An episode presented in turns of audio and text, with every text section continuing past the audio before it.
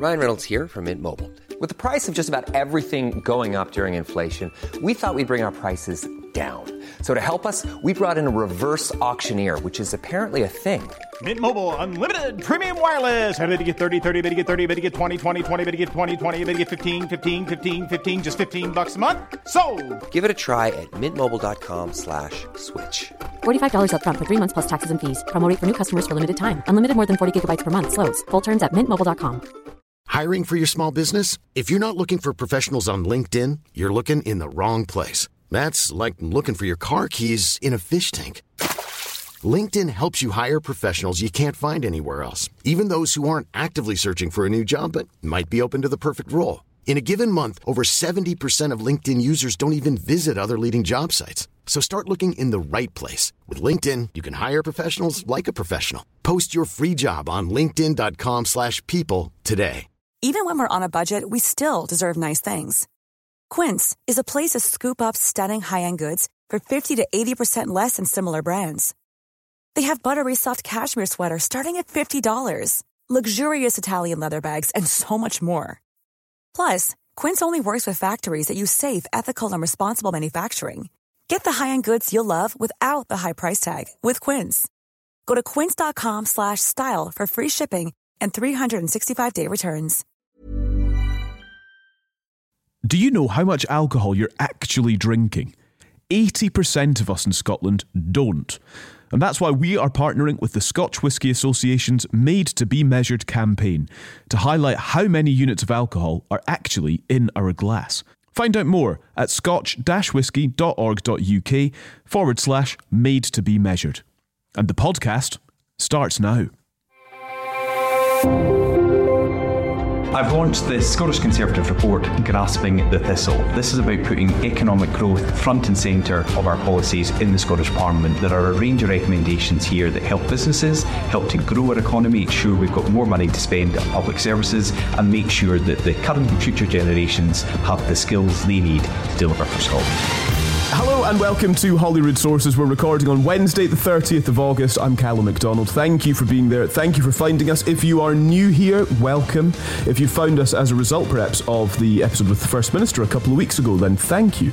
Uh, your thoughts are very welcome on the podcast series so far. And don't forget to scroll back in your feed. There are so many episodes waiting for you to listen to uh, with Ruth Davidson, with Anas Sarwar, Jack McConnell, Alex Salmond. I mean, the list goes on and on. So have a little scroll back, please, and see what you've missed. Uh, always unmissable are Geoff Aberdein, former Chief of Staff to Alex Salmond. Hello, Geoff. Hello. And Andy Maciver, former Director of Communications for the Scottish Conservatives. Hello, Andy. Good morning. Uh, you'll remember from last week, listeners, that Geoff was buoyant about Lucas having slept through the night, and I have to say, I have to say, you know, you can't see all of this; it's only being listened to. But he does not look as good this morning as he looked last week. I'll tell you that right now. Oh, And and there is a lot of truth in that. It's uh, it's tough. Maybe our guest can give us tips on how to bring up a young child. yes, that's right. Charlotte's a little older than Lucas. Callum, time to introduce. Oh, oh right, gosh. Uh, well, on the, on the podcast this week, uh, we have Meghan Gallacher with us, who is an MSP, but also Deputy Leader of the Scottish Conservatives. Hello, Meghan. Good morning, and perhaps not too much advice because I'm still balancing that fine act myself. So, You're doing very well, and to I take feel time your out to pain. speak to us. Yeah, to take time out Did to speak Charlotte to sleep us. through the night last night, Meghan? Let's do a little test here. um, she was up once during the night, which is a win for us. So that's not too Not bad. bad. Not bad. I, I, I, I haven't been down. Oh no! Are you joking? That's genuine. I, I still remember. I mean, th- those days were traumatic. I still remember those days well. Ugh. anyway, How long do they go on for, Meghan? Is the other question. Um, Charlotte's was the best part of two and a half months, but I don't want to say that just in case. don't give me false Every, hope. every baby's different. They're all individuals, so I'll, I'll put that out there. Do you know, it's actually a really interesting place to start the conversation because not only are you juggling childcare to do this podcast, for which we're very grateful, but clearly you're juggling childcare and having a very young baby and being an MSP and being the deputy leader of a party, which is, is a heavy workload. How do you find that? How do you find the balance?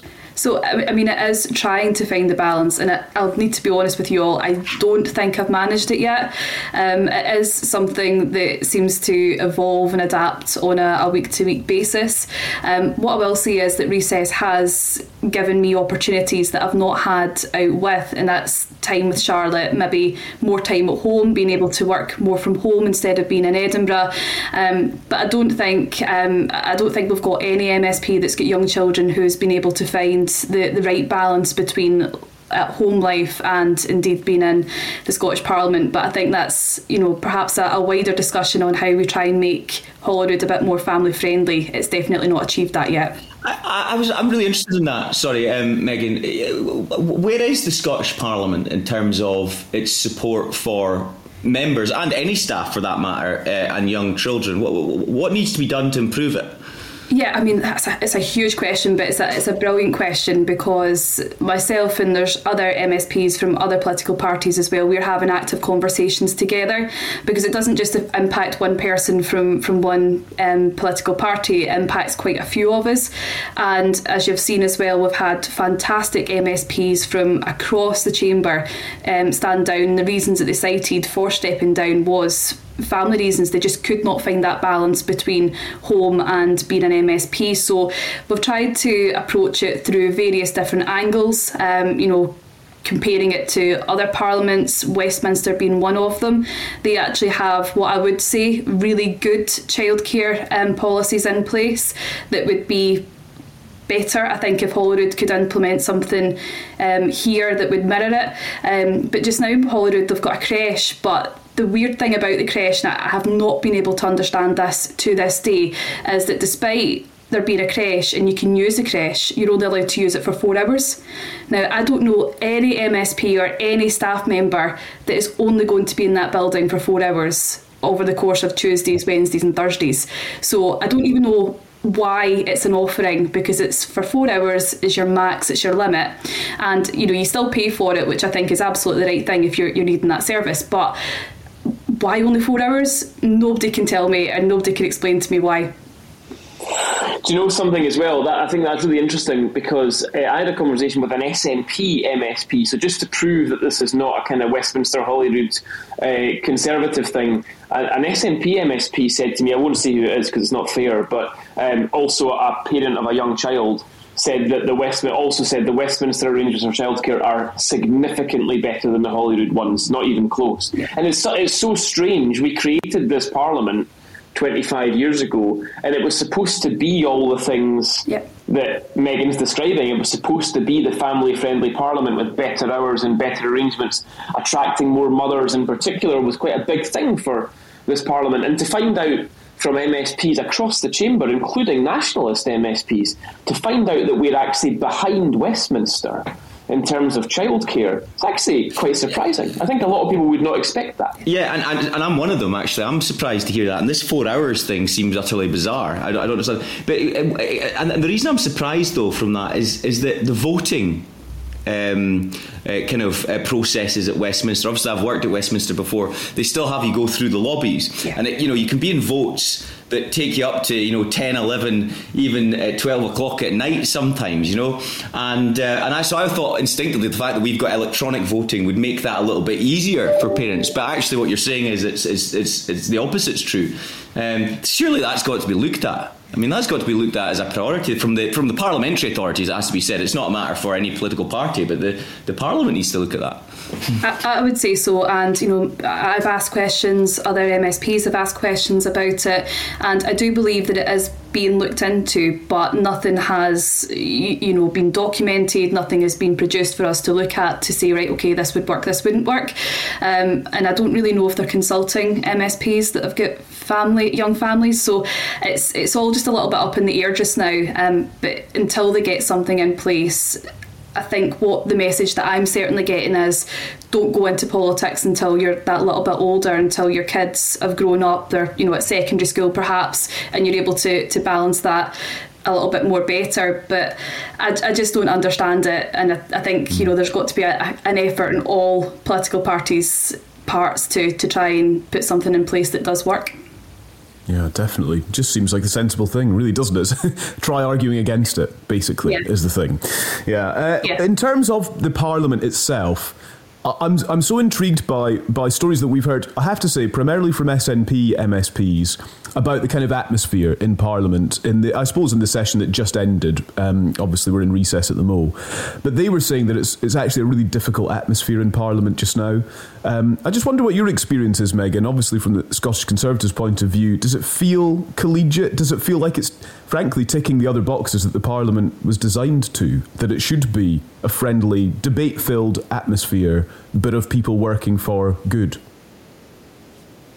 No, I, I, don't feel that that is the case at all. I would actually, you know, echo the comments that you've you've had from various other MSPs, SNP MSPs. Um, I'm finding it's it's very, if I can use the word tribal at the moment. You know, we're not we're not looking at an approach in terms of you know a one direction approach for the big ticket items that we really should be looking at as as politicians. I find that particularly when it comes to Scottish Conservatives, if we're putting up sensible proposals, they'll be voted down not because there's anything wrong with the proposals, simply because it's been proposed by a Scottish Conservative MSP. That happened to me, um, you know, just before I went on maternity leave over the childcare um, issues, the rollout of 1140 childcare issues. I put forward a sensible amendment, and it was just to recognise concerns that third party organisations had about the rollout of the policy. That was voted down by SNP ministers, and the explanation was basically we're not accepting that. There was nothing to actually, you know give more of a reason as to why that, that that amendment wouldn't be accepted and we're seeing that happen more often I don't know if it's because we've got the scenario just now where you've got the SNP and Greens in government and you know they can make the policies and they can vote through the policies they don't need to really approach other political parties in order to gain those votes but I think that also shows that there is a problem with the parliament because the SNP and Greens seem to have it stitched up and they don't really need to rely on any of the other political parties in order to make policies happen. Mm. Andy, I wonder if I might ask you on that. It, it just in in sort of comparative perspective, historically, uh, have the Scottish Tories always had a bit of a rough ride from the other parties in Parliament, just by virtue of being Conservatives? Yes, um, always and always will. Um, you know, if I go back, I, I, was there in 2002. I started, so really just uh, 2001, maybe it was actually one of the 2001 or 2002. So really just after the Parliament got underway um, under uh, David McLetchie at that time as Tory leader. So it was always there was always an issue with the toxicity of the Tory Party and um, the uh, unwillingness of anybody else to work with the Tory Party, certainly in, in any kind of official way, and that will that will always be the case. That's just where um, Scotland is with the Tories. That's not going to change. Um, but I think the thing that has changed at the most is uh, the debate on independence. That's what that's the game changer here. Um, because if you compare it to Geoff's time in government, uh, for instance, the, the Parliament from 2007 to 2011 was an SNP minority with how many seats for the SNP, Geoff? 55 or thereabouts, something like that? Oh, no, no. We, well short of a majority. Was it Was it less than that? It was 47 46. Was it, for, was it, was it, was it as low as yeah, that? I think. Of course, because it was, only just, yeah, that's right. right. It was only only just a, yeah. Mm. And, and what happened there was that Annabel Goldie, as leader of the Tories, effectively propped the SNP up semi semi semi in secret because um, you know Alex Salmond didn't really want anybody to know. Um, but that that was viable then mainly because independence was not really on the table. Nobody really expected at that point that the 2011 majority would be arriving. So people obviously thought, you know, that everybody knew the SNP believed in independence, but nobody saw it as being a viable, very tangible threat because nobody really thought the nationalists would be getting a majority in Parliament anytime soon. Mm. So that relationship was more possible. I think at the moment that relationship would be impossible. But maybe Meghan will say differently. I mean, you know, interesting yesterday, Meghan from Douglas on on the tax stuff, and we might get into a bit more detail on that earlier on. But the implication of what Douglas is saying yesterday is you don't need to work with the Greens. Get rid of the Greens because they're damaging Scotland. Okay, that's fine. But the implication to that is But if you want to pass your budgets and pass your votes, you're going to need help from somebody else. So is Douglas saying that he would be prepared to do an Annabel Goldie, Alex Salmond style arrangement with the SNP right now? I mean, uh, Douglas was clear yesterday. You know, we we want to see the best for Scotland. That is what we are trying to promote just now. That's why we put out the paper because we think that we've got some of the answers to the economic issues that we're facing here in Scotland. We need to remember that we're the highest tax part of the United Kingdom. We need to remember that growth has stagnated under the SNP um, during their time in government. So, you know, we, we are pretty clear that we're happy to work um, to try and get the right policies in place to better the lives of Scots up and down the country. Um, you know, I think Douglas is right to say that he does need to, you know, the SNP does need to ditch the Greens. They are toxic, and as you see just now with things like the, deposit return scheme, you know, that was a complete and utter farce. Um, you know, we're seeing various other, we can't even dual the A9, the A96. Let's be honest, that is because the Greens are in government, that we're not dualling those essential roads. So that there's things that the Greens are really stopping from progressing whilst they're in government, and I think that's why we do need to try and find other ways through to try and get better policies through this government. The, the SNP, at the end of the day, SNP need ditch, uh, ditch the Greens. Can I just come in on that though, Meghan? I mean, I, I thought Douglas Ross actually did uh, a decent job yesterday in terms of outlining a, a policy platform on the economy where he thinks he can make some inroads. Uh, but let's not kid ourselves. The Tories have no interest in the SNP losing the Greens. Um, likewise, Labour Party, because the political opportunity for them to continue to make hay while the sun shines, as they see it, is is there. Um, so I think you know, from a purely political point of view, um, uh, the, the, Tories and Labour can only benefit from what is perceived, and and even the poll that we did last week, uh, a majority of, of voters, or, or a, a, large portion of voters, a big margin of porter, uh, voters, are, are, are not particularly convinced on the on the Green Deal in, in government. But can I come back to, to say something uh, that you talked about votes in the Parliament? I think it would be very sensible for the SNP to try and reach an agreement with other parties on some levels of legislation.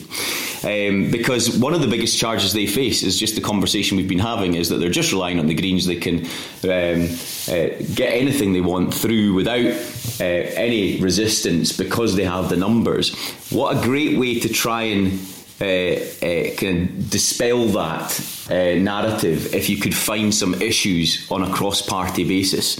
Um, and I think I think it would be wise politically for them to do that um, uh, pretty short order. I, I, would be inclined to agree with that, but unfortunately, what we're seeing just now with the SNP is that there doesn't seem to be a willingness for that. And as I said, you know, it's over things that are really quite small in terms of amendments to government motions. They won't even accept it, even if it is a sensible amendment. They just choose not to because you happen to have that, you know, you happen to be under a, a conservative badge. And that that's where I really struggle because if you've got an issue that's really important and should be cross party, should be collegiate, there really shouldn't be an issue there, but it's because you're bringing it forward and it's not a member of the SNP or the SNP Scottish Government that's bringing it forward. That's not going to pass. I mean, I, I don't understand to this day why the SNP are still being so iffy about Douglas Ross's right to recovery bill. There are some really, really good things in there. We might disagree about other elements of, of drug policy, but there are some really good elements in that bill that could really improve the lives of people who suffer from drug addiction. But again, we seem to have the SNP, you know, dragging their feet on this. And yes, I understand the recent um, statistics that came out to say that there was a decline in the number of drug-related deaths, but I think we still need to have that honest conversation. One death is one death too many. So there are things that we can work on collegiately, but the SNP need to come with us on that journey. We're the ones that are coming up with the ideas, we're trying to promote those ideas, but the SNP just are, are not hearing it for whatever reason, whether that be political or whether that be because they didn't come up with it themselves. In principle, then, Meghan, is the door open to a 2007 style agreement. I mean, would you, because things have changed on, on independence since then so markedly, is the Tory door closed as well?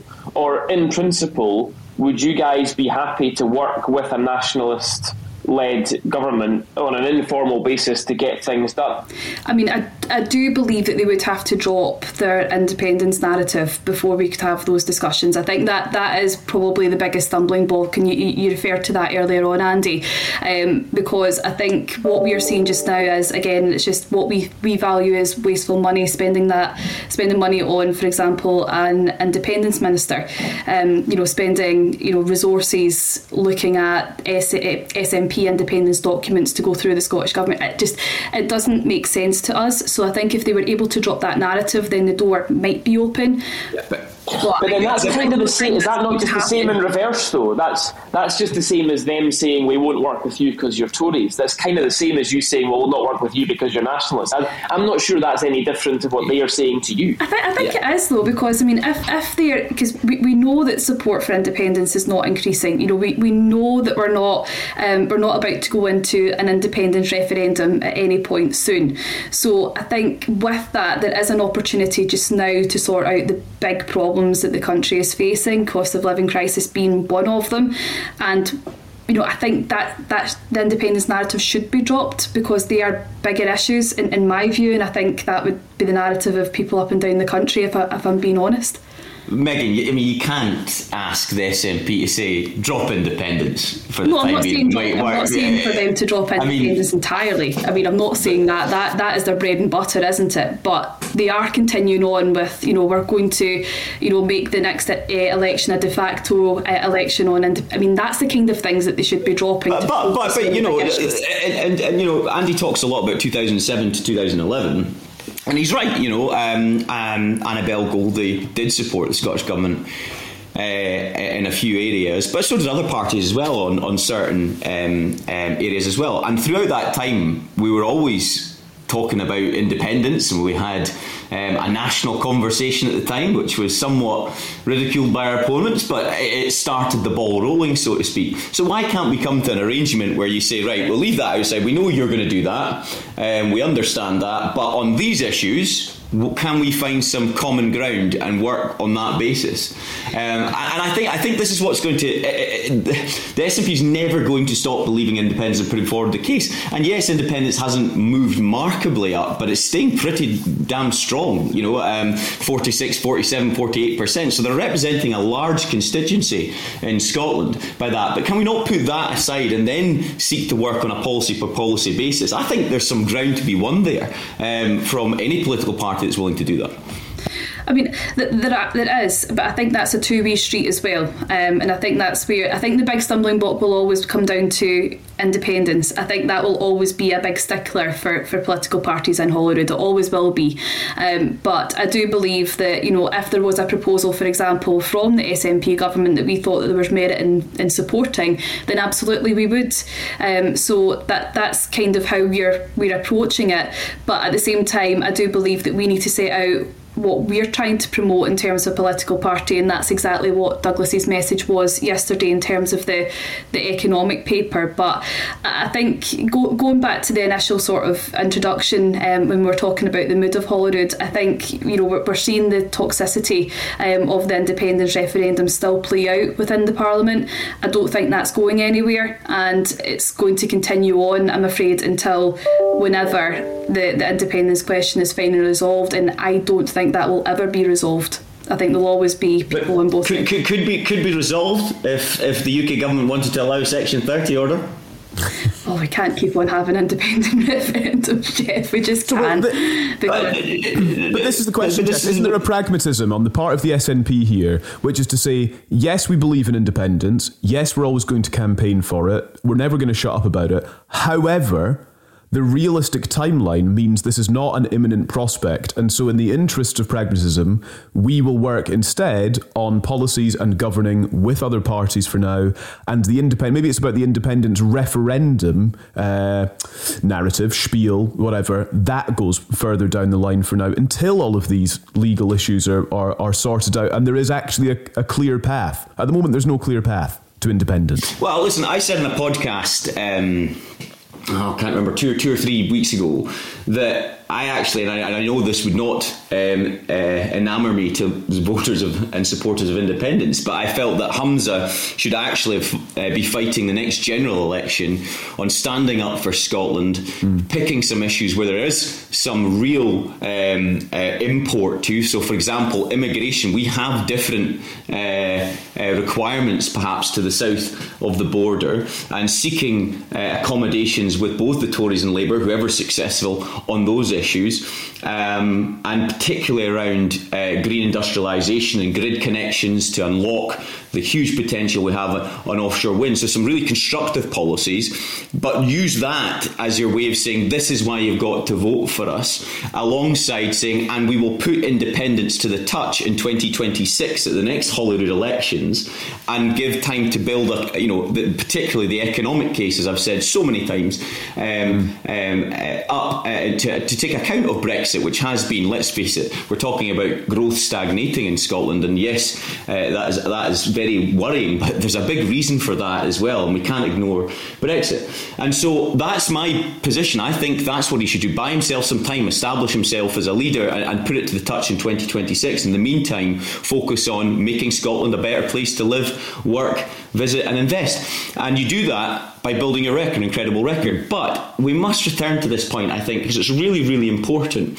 If we are going to improve our politics, if we are going to improve um, and get away from this levels of toxicity that just about every guest that we have on our podcast tells us exists, there needs to be some compromise from all parties in that respect. And I do not see why you cannot have an SNP government says we're going to put our case um, for independence separate to that, with, with the Greens in support, whatever, and we will work with the parties on a number of different policy areas. And then we need the similar, as Andy points out, accommodations from the other side say, okay, we recognise that's your priority, we recognise that is your ambition for this country, and it is supported by a large swathe of the population, but we'll do that as well on these particular issues. And I think we just need a bit of grown up common sense across uh, our political divides. The sad reality is we're about to go into one of the most febrile elections ever in the general election. Labour and Tories are going to be at each other's necks. The SNP won't be far behind in a Scottish context. And I just don't see it happening. And particularly, we've got a by election coming up as well, which is going to be a,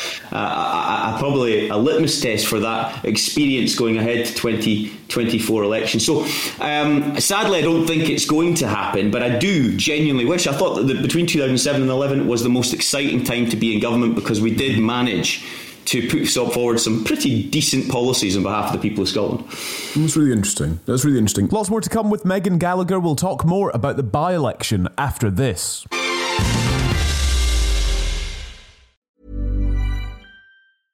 Ready to pop the question? The jewelers at Bluenile.com have got sparkle down to a science with beautiful lab grown diamonds worthy of your most brilliant moments. Their lab grown diamonds are independently graded and guaranteed identical to natural diamonds, and they're ready to ship to your door. Go to Bluenile.com and use promo code LISTEN to get $50 off your purchase of $500 or more. That's code LISTEN at Bluenile.com for $50 off. Bluenile.com code LISTEN. Ryan Reynolds here from Mint Mobile.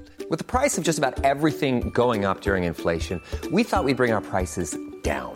So to help us, we brought in a reverse auctioneer, which is apparently a thing. Mint Mobile unlimited premium wireless. Ready to get 30, 30, bit to get 30, bit to get 20, 20, 20, bit to get 20, 20, bit to get 15, 15, 15, 15 just 15 bucks a month. So, Give it a try at mintmobile.com/switch. slash $45 up front for 3 months plus taxes and fees. Promo rate for new customers for limited time. Unlimited more than 40 gigabytes per month slows. Full terms at mintmobile.com.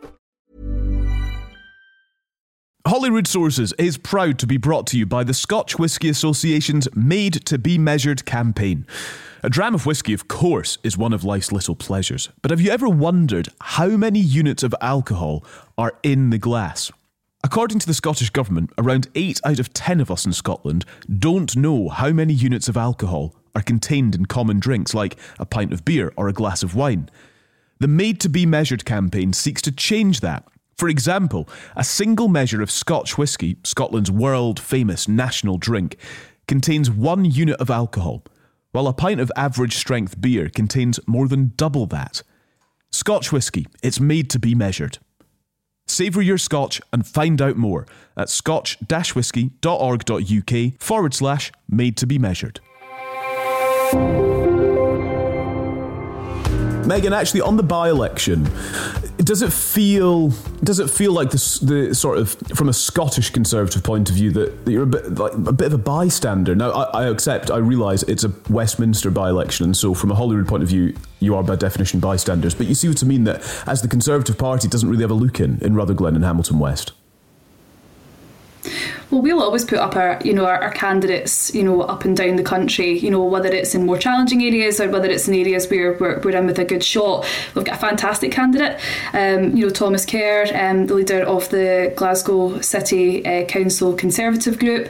You know, he's he's very well known um, in Glasgow. You know, he does a lot of good local campaigns, and you know that that's testament to you know his character and his ability to actually represent people and represent them well. So we've got an excellent candidate. Um, you know, we are giving it our, you know a, a good go, um, but I think it will be interesting to see what the result will be. Um, I think it's always important, you know, in terms of representation, that you are able to give people an alternative um, vote. I think we are the alternative vote in this instance. Um, you know, we stand clear from Labour and SNP on many issues. I think Labour have been very wibbly wobbly um, in terms of you know some of their policies that they've announced recently, and then decided that they're not supporting those policies anymore. Um, so I think actually you know we've got an opportunity to promote what we would put out to um, the the people of Scotland at the next election, and we just need to wait and see. Um, but it will be an interesting election. Um, but I'm just glad that we've got an excellent candidate to promote. Noted. I hold my hands up because I don't care about by-elections. Right, by-elections are funny, but actually they don't they don't matter because uh, you know we've already seen with the three by-elections we had. No, they don't. They just everybody makes such a big deal about by-elections, and then honestly, three days later, nobody cares. Um, this is. Just, I mean, are, are, you are you honestly telling me that the three by-elections we had down south last month or whenever they I can't even remember when they were because it's so it's so uninteresting. Um, but are they going to impact on the result in the general election next year? No. Is Nadine Dorries's by-election going to impact on the result in next year's general election? No. It's not going to make any difference whatsoever. And this similarly, the similarly, takes from Maciver ever. Callum, Callum, no, Callum, we need to cancel our, our, our by-election special uh, pretty pronto. I'd have said. well, no. You see, we don't because by-elections are very good for getting for you know they're very interesting for people saying for politicians saying uh, sometimes outlandish things which aren't the case. And you know, we heard Ed Davey this morning saying the Lib Dems are going to win and Labour should stand down, and Labour in mid Bedfordshire that is, and Labour mm-hmm. saying we're going to win and they should stand down. So it's all good fun and stuff, but they don't actually matter, to be honest. At the end of the day, um, what what do, I think what you know, I think what really does matter though is the other stuff that we were talking about before because we are at the point now uh, and I think more so than ever before, where the actual outcomes in Scotland are suffering a lot from our political discourse. It's not just idle chatter anymore. Things are going wrong now. So Meghan mentioned the A9. I think Meghan is quite right to say the A9 and the A96 would be further on now if it wasn't for the fact that the Greens were in government. So we are having outcome issues. But as Geoff said, what that needs is an atmosphere where we can come together on things that are really obvious. Like Geoff mentioned immigration, right? That is a really obvious thing for all parties. There's no point in banging on about Brexit. Even if you think, I mean, I voted Remain, but even if you believe in being in the EU, it's not going to change tomorrow. You can't do anything about it. So stop whining about it and get on and do something else instead, right? Immigration could be a huge thing. More immigration powers for Scotland could be really significant for Scotland. Devolving corporation tax, again, that's something that all parties could agree on if they could get the constitutional issues out of the way. It's been devolved to Northern Ireland, so it's not like it can't happen. It's politics that are stopping it happen. There are things that we could do right now that could significantly improve the Scottish economy and be a real game changer. And the test for our political parties is, is really, to be honest, whether they're all children or whether they're growing up to actually get around the table and decide on some of these basic things that could be a big improvement for us. Meghan? Um, I mean, I, I, think I think there is a lot in there. I mean, minus the, the there's no need for by-election, maybe, or they're, they're not important. Um, I think I think because it will. I think it will give us an indication in terms of where all the political parties are in the run up to the general election next year. I think that is an important point. But I think you know, looking at the big ticket items is so important just now, and I think Andy is right. I think we do need to move towards um, a, a sort of grown up approach to politics, but because there's so many divisive elements just now within politics it's just it's very difficult to see how that that could be achieved within the short term. I'm not saying that it's not possible looking you know more long term. Um, but I think we need the right attitudes in order to make that happen. But I think you know, as Andy said, you know, with the Brexit question, with independence, um, immigration as well as you know, you know, it's quite a controversial topic. Up here in Scotland, of course, you've got the gender recognition reform bill. There's there, there's so many different strands just now. I think of of controversial policies and controversial topics that you just see so many different political groups polarised, and I think that's what's making it very difficult for everyone to come come together to actually have those discussions, even in committees now, um, which is usually the sort of platform within governments that we can all have, you know, reasonable conversations and try and move forward in, in one direction over big issues. Um, we're not seeing that collegiate approach anymore. Um, it's very fragment, uh, very pragmatic, and you're now seeing um, a lot of the, the, the political parties sort of you know coming down on party lines um, mm. instead of being able to have that sort of free uh, free flowing conversation to try and make uh, changes to various different policies. I think there's a lot to be said for this, and, and, and but before we move on, I just want to first observe that Andy Maciver's had his Weetabix this morning, really, um, just to, to, to, to polish off the the by-election conversation.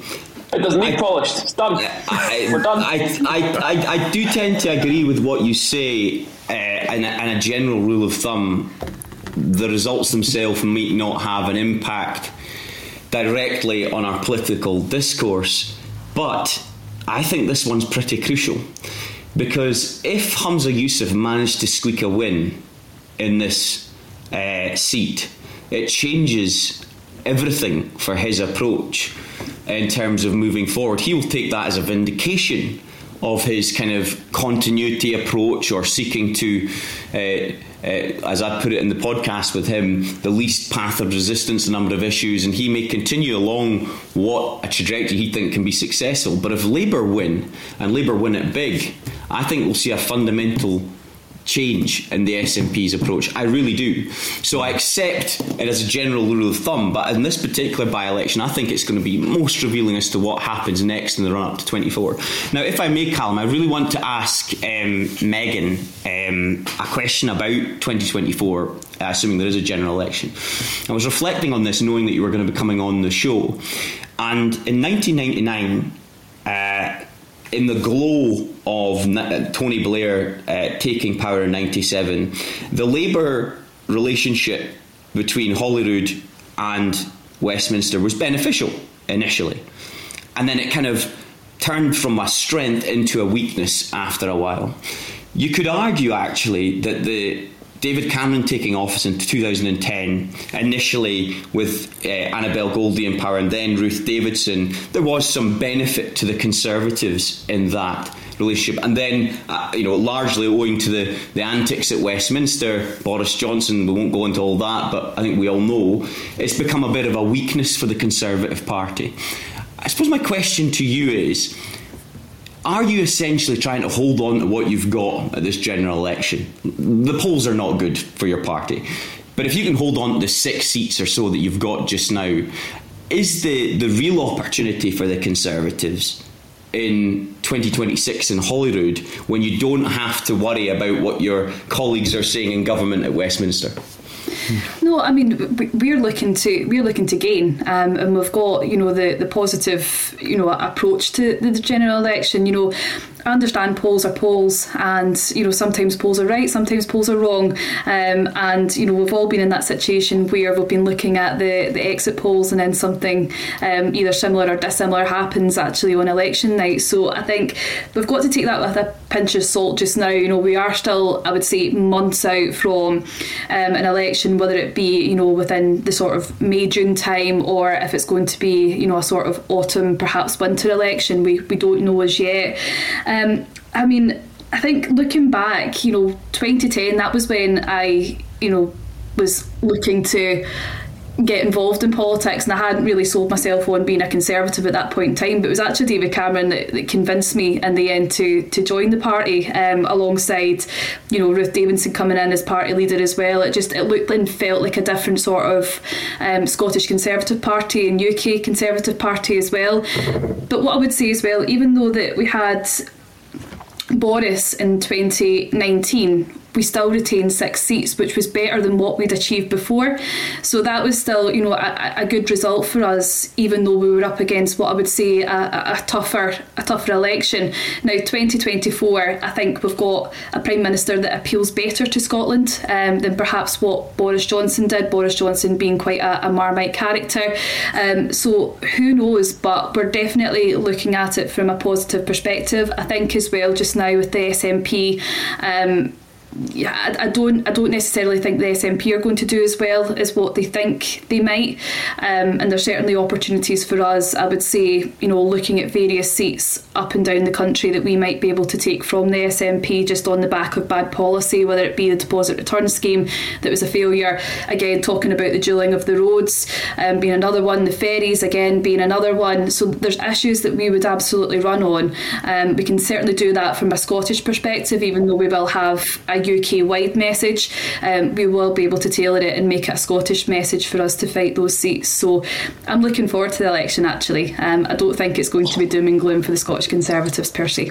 I actually, just, just to come in on that, Callum, I, I, I think Meghan's right. So I think the Tories will hold their six seats and might even gain a couple as well. There are some interesting seats the Tories could gain. Where the big problem for the Tory party well, the, some of the redrawn boundaries are quite interesting. Perthshire, some of the other seats. There are there are opportunities for the Tories to do to hold and potentially even do a bit better. I think they probably will. However, that is actually a bit of a mask as to what's actually going on. Because remember, in 2019, the Tories got 25% of the vote. One in four people voted Tory, largely fueled by the fact that independence was still seen as a live issue um, and Boris Johnson was seen as a person who uh, was the right person to stop independence. So a lot of non-conservative unionists voted Tory in 2019. Now I think they'll hold their seats in 2024, but they're going to do it on a massively reduced vote percentage, and that's a nightmare for Holyrood. So that's where really you start to see the decline of the party is in 2026 because uh, because Holyrood is obviously proportional representation based, at least in part. You then start to have a problem uh, retaining the 31 seats they've got at Holyrood, and this is the party's problem, though, right? Is that ultimately so many voters have been voting Tory based on the fact that they were seen as being the strongest unionist party and they were in Downing Street. As soon as Keir Starmer's in Downing Street, and there's not really any point in voting Tory just because you're a unionist. You just lose that vote straight away, and you go back to really what has always been the Tory core vote of the kind of mid uh, to high teens. I mean, I think that's that's where the problem lies. Let's go on to talk about uh, grasping the thistle um, is the is the plan from Douglas Ross, the economic plan that's been announced this week. um, I'm going to read from the Grasping the Thistle document. Uh, to ensure that Scotland's economy is not placed at a competitive disadvantage, it is our view that the tax on individuals and businesses should be no higher in Scotland than it is anywhere else in the country. Indeed, when finances allow tax rates, they should be lowered to send a strong message that Scotland is in the is the most competitive part of the UK to work and do business to attract internal migration of individuals and businesses. So he's looking at cutting both personal and business tax. Um, when? When? I'm, I'm intrigued by this phrase. When finances allow. What does that mean? Well, I, I think Douglas has been realistic. You know, we, we are going through, you know, really difficult times um, just now in terms of, you know, cost of living and, of course, the pressures that have been put on the government on the back of the pandemic and, of course, um, the other issues that we've got, you know, across Europe as well. So I think it's a, a realistic approach, um, but it's also one to reassure, I would say, the, the, the Scottish population that, you know, that there is a, there's a willingness from the Scottish Conservatives to make sure that we take a, a sensible, pragmatic approach towards taxation to make sure that we're making, you know, as, as Geoff used the phrase earlier, um, Scotland the place to live, invest, and visit. Um, I think that's really important, and I think you know that that's what our document was all about yesterday. It was actually about a, a new approach to taxation. Um, we know that the SNP have, you know, they, they, they moan and they whinge about um, not having enough devolved powers. I actually think that they do have enough devolved powers, but what they like to do as well is they like to hike the taxes up within the middle classes. Now, what they're actually doing is they're squeezing the middle class, and I think what we're going to see on the back of that is a lot of people perhaps that weren't on the breadline before on the breadline now and that's why we're putting out this document to say right listen if if you are looking to consider voting for us or if you are going to vote for us this is the plan this is what we would do um, if we had the opportunity to do it. So I think it's actually a really exciting document. We've had some really good press on the back of it. Um, and even some of our I would say some of our harshest critics have actually been quite um, have been quite positive about it. So I, I, think you know this is the first of what I hope will be many documents of us laying out our vision. I think it is an alternative vision to perhaps what Labour and the SNP would promote. Um, so yeah, we'll just need to watch this mm. space, I guess. Can I, can I just um, step in there? I am I'm intrigued to know, Meghan, if there's any inside story on the naming of this document, Grasping the Thistle. I knew you were going to say this. I knew you were going to say this. All because... Say, it, it, it, wasn't me. I was not the mastermind behind Grasping the, grasping the Thistle. For, for the, um, for the for the political history buffs amongst us, um, they'll know that Mike Russell co-authored with I yes. think it was a chap called Dennis MacLeod um, a book about independence and what needed to be done in the 21st century, if I recall. And it was quite controversial, both internally and uh, in the SNP and out with as well. But there were some good parts of it, I must say, in tribute to Mike.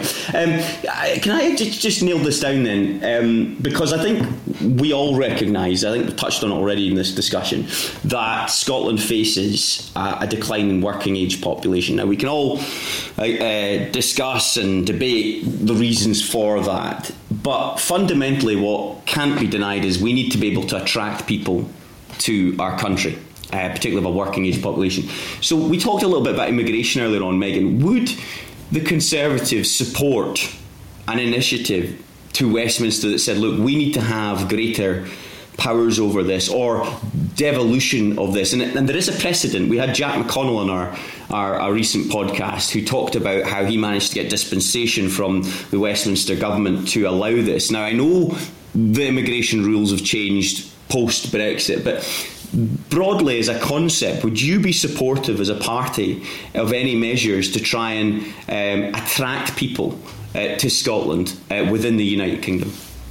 I think all I mean all doors need to be opened and I think discussions need to be had. So I think that's you know if there's something that I can say today is that you know we would be open to to those discussions. Whether or not we would support whether we support policies of, of that nature would would need to see the devil in the detail, but it wouldn't be something that you could automatically say yes or no to. Um, but I think actually that opens the question as well of more discussions that need to be had in relation to our rural communities, because the reason that we have these problems is because people from our rural communities are not staying in our rural communities and we, we know the reasons why there isn't enough local infrastructure in place. Transport particularly public transport is, is either non-existent or very poor um, and they're getting more opportunities if they move closer into either big cities or more urbanised areas like for example Lanarkshire where I'm from. So I think there's a bigger discussion there as well that we need to try and make sure that our talent stays within our rural communities as well. But until we actually deliver for our rural communities again that's going to be another huge challenge in terms of what we're what we're trying to achieve. So yes I think we do need to attract the right people but we also need to make sure that talent stays within the villages and where they grew up and, and the areas in which they know as well. I mean look the problem is that actually a lot of this does come back down to independence and um, the perceived inability inside the Tory party to do anything which has seemed to affect the union. Because what Douglas produced yesterday was perfectly good stuff. I mean, and he's right. He's diagnosed the problem, which is you know hideously low growth in a really, really difficult and problematic economy in Scotland, which is not improving. But actually, what you need to do is you need to undercut England. I mean, yesterday was really just about saying let's get the tax rates back so they're in line with the rest of the UK. We don't need that. We need more than that. We need to undercut England. We need lower income tax here than they have in England. We need to devolve corporation tax so we can cut that lower than England as well and attract more business. We need immigration powers. Again, we need a competitive advantage over England. There are unions all over the world Australia, Canada, the US. They are not afraid in different regions to undercut different parts of the country. We are uniquely petrified here at any impact it has in the union if we do anything different in Scotland. It is ridiculous. Um, and what we really need to do is we need the party of the centre right. It's the only party of the centre right, the Tory party. It's the only party that can credibly come up with these economic plans. We need to get a plan from the Tory party which not only says let's get back to parity with England, which basically says let's do better. We're on, we've got devolution now. We believe in devolution. Let us get people to Scotland. Let's get companies to Scotland. Let's get jobs to Scotland. Let's get money to Scotland from England by undercutting them. That's what we need. Yeah, and so maybe so maybe then we should be independent, Andy. Well, there are two ways that, that, we, that we, well, we could be, right? We could be, but the problem is nobody can vote for independence when the perspective on independence is basically like growth death, because that's what's being offered at the moment. The other way to do it is through fiscal autonomy, which is what all these other countries I've mentioned do Canada, Australia, the US. They can all grow uh, within each other, but also with some differences in different states and provinces because they have a much more grown up approach to how to hold a country together. But okay, sorry, I, I'm fascinated in Meg's views on this, but are you basically calling for the devolution of all fiscal levers from Westminster to yes. Scotland? Because that good, right? We agree. Absolutely. Meghan, let's bring let's bring Meghan in. Um, I, I non-surprisingly, I'm probably not at that stage yet. I think I still probably need to be more convinced than what I am just now.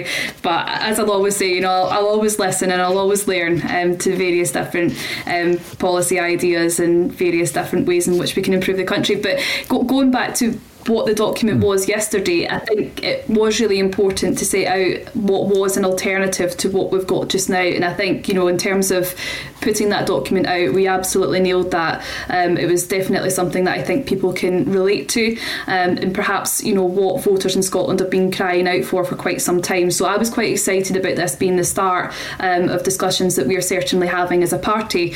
Um, and as I said, you know, I'm looking forward to, to what comes next because I think this will be hopefully a series of documents um, in which we'll be setting out our alternative vision and alternative plan for Scotland.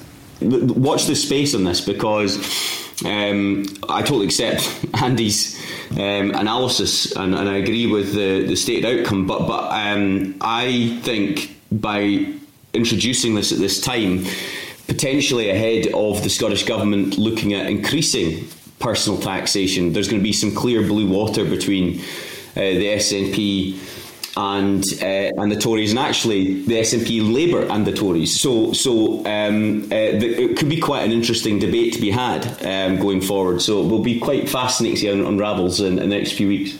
No, I agree. Meghan, you've been really, really generous with your time uh, in the middle of a busy day. So thank you very much. Thanks for joining the podcast. Great to speak to you. Thank you very much, everyone. Thanks. Bye. That's Meghan Gallacher, who's the Deputy Leader of the Scottish Conservatives and also MSP for the Central region. We're very grateful to her for her time. Lots more to come on Holyrood Sources next week on the podcast will be analysis of the programme for government as Humza Yousaf sets out his plans for what he wants his government to do. We will analyse them on the podcast. Your own reactions and questions and analysis as to what the programme for government means is, of course, extremely welcome. Uh, so do email hello at holyroodsources.com. Don't forget, you can subscribe to this podcast for $4.99 a month, and it means you will not hear an advert. You'll just hear the sponsor message. You will not hear an advert at all. Uh, you can do that on Apple or on Acast, depending on where you're listening. And make sure you follow. Do stick around. We are just getting started. Thanks for being with us. We'll talk to you next week.